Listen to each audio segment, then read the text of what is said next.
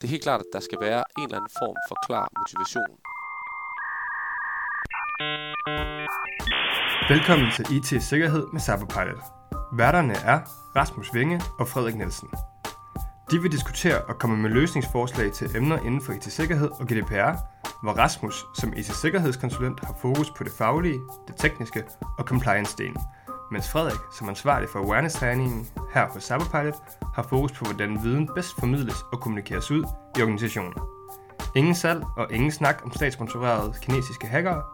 Målet er at hjælpe dig som lytter med at skabe en god IT-sikkerhedskultur i din organisation.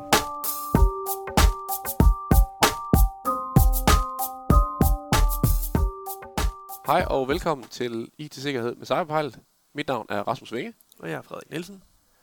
Frederik, i dag skal vi prøve at snakke lidt omkring de her organisatoriske overvejelser i forhold til, når man skal træne sine medarbejdere.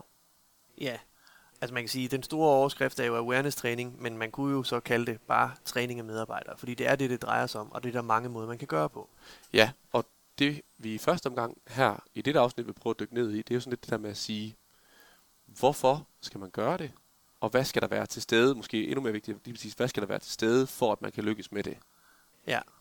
Fordi der er nogle ting, som vi oplever, og som vi gerne vil prøve at dele, i forhold til, hvad der skal være, hvad man skal som organisation, som ledelse, have taget stilling til, før at man overhovedet får noget ud af det her. Ja, fordi vi ser, at der er mange måder, man går til det på. Alle Ja. organisationer er jo forskellige på en eller anden måde, og de møder det her behov øh, for træning og uddannelse af medarbejdere inden for emner i IT-sikkerhed og persondata på et eller andet, altså på forskellige tidspunkter i deres rejse. Ja. Og det er klart, at der har ligesom været sådan lidt et punkt nu her omkring øh, indfasningen af GDPR, som virkelig har, har gjort, at rigtig mange lige pludselig har kigget ind i det på samme tid. Ja. Men når det er så sagt, så er organisationer jo forskellige steder i deres modenhed i forhold til at gøre det. Så hvis man så skulle prøve at tage nogle eksempler på, hvordan forskellige virksomheder de griber det her an, og hvorfor man gør det. Ja. Altså hvis vi kunne bare starte med, hvorfor man overhovedet går i gang med det. Ja, præcis. Og det, det, det kommer lidt forskellige steder fra. Nogle har jo stået i en situation, hvor de for eksempel har, hele organisationen har været udsat for en omgang direktørsvindel, og, og alle er pinligt bevidste om, at, at, at det her det var en rigtig uheldig situation, og det må ikke ske igen. Øh, Det er jo sådan et eksempel på en organisation, hvor man har fået sådan en spand koldt vand i hovedet, øh, og virkelig er, er parat til det, øh, sådan lidt af nogle ydmyge årsager. Det kunne også være, det kunne også være et ransomware-angreb, for eksempel. Ikke? Ja, men et eller andet, hvor det er, man ligesom har fundet ud af, vi har helt konkrete beviser på, at det her det ikke er stærkt nok. Det kunne også være i ens branche, hvor man finder ud af, at jamen, øh, konkurrenten eller et eller andet, eller en organisation, der ligner en selv, har været udsat for noget, og man kan se de der konsekvenser, det har haft. Yes. Ja. Og så kan man sige, så er der også nogen, der går til det her ud fra et sådan rent compliance-perspektiv. Ja. Vi skal være compliant, enten i forhold til GDPR, eller i forhold til en eller anden IT-sikkerhedsstandard. Så derfor skal vi have styr på træning af medarbejdere af den årsag. Ja, det er jo sådan lidt mere sådan, det er jo, det er jo et grundlag, som er sådan lidt mere sådan, af, ren og skær sådan øh, formelle årsager, hvor man tænker, det, det i princippet bare næsten drejer sig om at få et flueben, så man kan, man kan bevise, at man også har gjort noget inden for det. Og det, er- og det er jo også en reel grund, eller en, kan være en del af den reelle grund. Øh, men folk kommer forskellige steder fra på det der.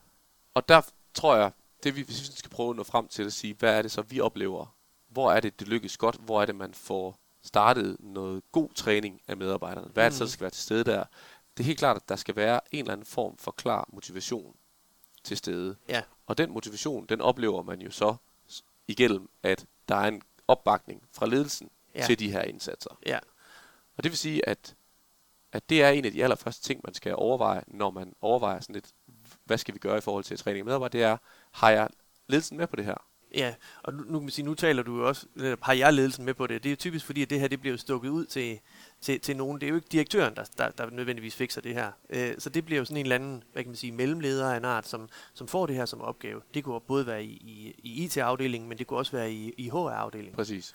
Fordi det er jo sådan en, en medarbejdertræningsindsats. Øh, Yes. Så, og der har du ret i, at der, der er det jo vigtigt, at, at det ikke bare er sådan en eller anden, hvor, hvor direktøren har sagt, øh, det fikser du lige, øh, og så gider jeg ellers ikke høre mere om det. Det skal helst være noget, hvor, der ligesom, hvor man er, har, har sin ledelse mere ombord på holdet, og de godt ved, at det her det er noget, som for det første kan være lidt, lidt svært øh, at få implementeret. Det er en hel masse mennesker, der skal gøre noget andet. Det er altid svært. Yes. Øhm, og så er det her med, at man, man også har en fornemmelse af, at, at man har noget, noget rygdækning i forhold til det, at, at få implementeret det. Ja, fordi har- der kommer vi sådan lidt ind og, og, pille ved det der med, om er det sådan noget, skal det være obligatorisk, eller skal det være frivilligt? Ja, Og der er i hvert fald helt klart, at det vi ser, der virkelig skaber noget forskel, det der gør noget godt, det er, når det bliver obligatorisk selvfølgelig. Øhm, og man kunne måske godt forestille sig, at jamen, det kunne jo også bare, man kunne gøre det frivilligt, og det, det var, så var det jo noget, som, som nogen, der, der havde lyst til det, kunne gøre. Men jeg plejer lidt at sammenligne awareness-træning øh, med, med sådan et, et fitnesscenter. Altså, at det er noget, som, som man gør for at blive bedre til et eller andet, eller blive stærkere, altså flytte sig fra det niveau, man er. Ja. Men altså alle, der har et, et medlemskab til et fitnesscenter, de ved også godt, det kan være lidt svært at drive sig derhen. Det er jo ikke noget, man nødvendigvis... Det kan godt være, det er rart, når man er der eller et eller andet, men, men man, man, man prøver jo lidt at undgå sig, ikke?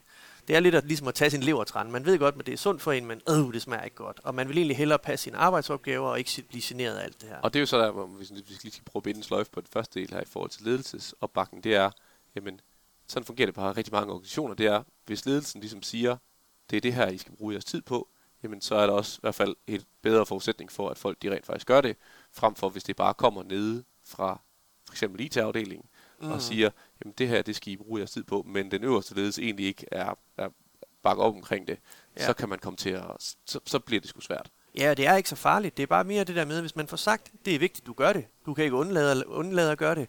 Og vi kigger, vi holder øje med, om du får det gjort. Yes. Ingen, ikke, noget, ikke nogen ond hensigt, men bare sådan lidt en bagkant, der hedder, du skal ikke begynde at stille dig selv spørgsmålstegn ved, om du skal øh, lade være med at gøre det her. Præcis. Og det leder sådan lidt videre til det næste punkt, det her med at sige, der hvor vi virkelig ser, at det her det går godt, det er jo der, hvor man har det her ønske om at ændre kulturen. Mm. Og det kommer jo så, altså kulturændring er noget, der sker over tid. Det tror ja. jeg ikke, der er mange, der kan, der vil sige, at, at, det er, at det ikke er sådan. Fordi vi som mennesker, vi skal bare have mange input for at ændre vores vaner, for at ændre vores ja, kultur. Ja. Det kan du ikke bare klare på sådan en engangsting. Nej, og det er jo igen, hvis man lige tager et lige kort spring tilbage til motivationen igen, så kan det godt ske, at man har et ønske om at blive compliant ved at gennemføre noget træning. Ja. Men, men det, er jo, det er jo så, hvad kan man sige, punkt et, det er på overfladen, at man ligesom får, får sat et flueben ved nogle ting. Men det reelle mål bør jo være, at man får skabt nogle veje, øh, hvad kan man sige, organisationsforandringer, som gør, at man simpelthen bliver bedre rustet i forhold til de her ting. Yes. Og, og det, igen, ja. for, for at skabe kulturændring, så er vi nødt til at, så er vi nødt til at lave nogle aktiviteter kontinuerligt, mm. frem for den her helt klassiske sådan engangs øh, splash kampagne, hvor vi lige ja. gør et stort nummer ud af det, og så er det glemt i morgen. Og det, det ved man jo også fra læringsteori, at det her med, med altså, tingene sidder bare ikke fast første gang. Og særligt når det er noget, som, som hvad kan man sige, hvor det kræver, at man sætter sig ind i nogle nye ting, så, så kan man ikke bare stikke folk den helt tunge lærebog, og så sige, nu, nu tager vi en uge med det her, og så er I færdige, og så er det klappet af. Så får man nok bare det, altså en lav retention i forhold til, hvad folk de rent faktisk yes. kan. Så derfor så er anbefalingen, at man bryder det op og gør det til noget kontinuerligt. Yes. Så man kan sige, hvis vi så ligesom har det på plads, vi har en ledelse, der bakker op, vi har et ønske om, at det skal være en kulturændring, der bliver skabt over tid, så er sidste led jo, sådan, i hvert fald i de sådan indledende organisatoriske overvejelser, lige stikke en finger i jorden og sige, hvordan ser det rent faktisk ud blandt mine medarbejdere mm. i dag? Ja. Fordi man kan sige, alt afhængig af, hvad for en kultur man kommer fra, hvad for en virksomhed man kommer fra, så kan der være vidt forskellige sådan, interesser for det her område, og interesse også for at gøre noget nyt, anderledes, øh, end man gør i dag.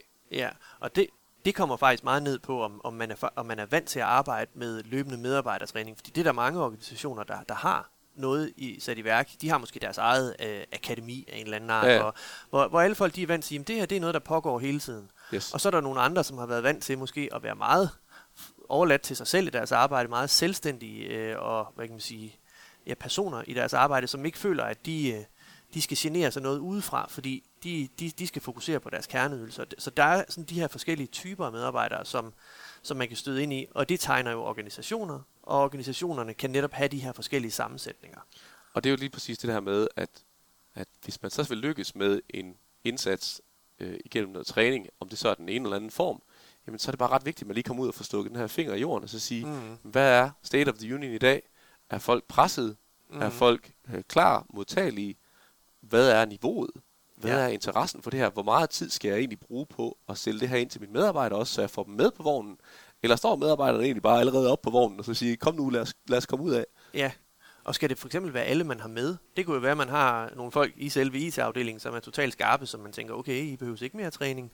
Eller også så siger man, det gør vi alle sammen, så det gør vi øh, også med jer. Præcis. Så der er sådan en hel masse overvejelser, hvor man skal se på, jamen, er, min, er mine kollegaer, mine medarbejdere faktisk klar til det her? Øh, og hvis de ikke er, så er det bare rigtig vigtigt, at man får adresseret det, fordi der er ikke noget mere, hvad kan man sige, ubefordrende end en, en modstand i en organisation. Det vil der givetvis være, og den kan også overvindes, men det er vigtigt, at man er opmærksom på den, fordi ellers så sidder man og tænker, nu har jeg rullet det her ud, og det har ingen effekt. Eller jeg møder bare en hel masse brok. Præcis. Ja. Og hvis man bare skal binde krøllen på det, så er det jo netop, hvis man, det er jo netop det, man ofte kommer til at stå i, eller vi- vi oplever, at nogle virksomheder kan komme til at stå i, hvis ikke de har sørget for den gode ledelsesopbakning, men tænker sådan lidt, vi tager det nedefra og op, vi tager det ude ved medarbejderne, så ender man i en situation, kan man i hvert fald stå en stor risiko for, at man kan ende i en situation, hvor man så får nogle medarbejdere med, Mm. men de medarbejdere, som ikke er modtagelige over for det, som ikke ønsker, de bliver sværere at rykke ved, fordi du ikke har din ledelsesopbakning ja. til rent faktisk at komme ud og lige at få taget fat i dem og få rusket op i det. Ja. Så det er sådan lidt, det er, det er det der med, du er nødt til at få det ene på plads, men også lige at, at få en fornemmelse for det andet, at du egentlig kan få det til at, at kan få kabalen til at gå op. ja. Og der kender man jo bedst selv sin egen organisation.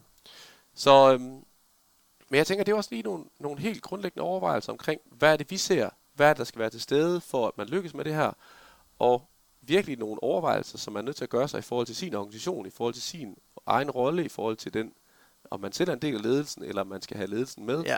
og så også i forhold til medarbejderne for, for lykkes med det her.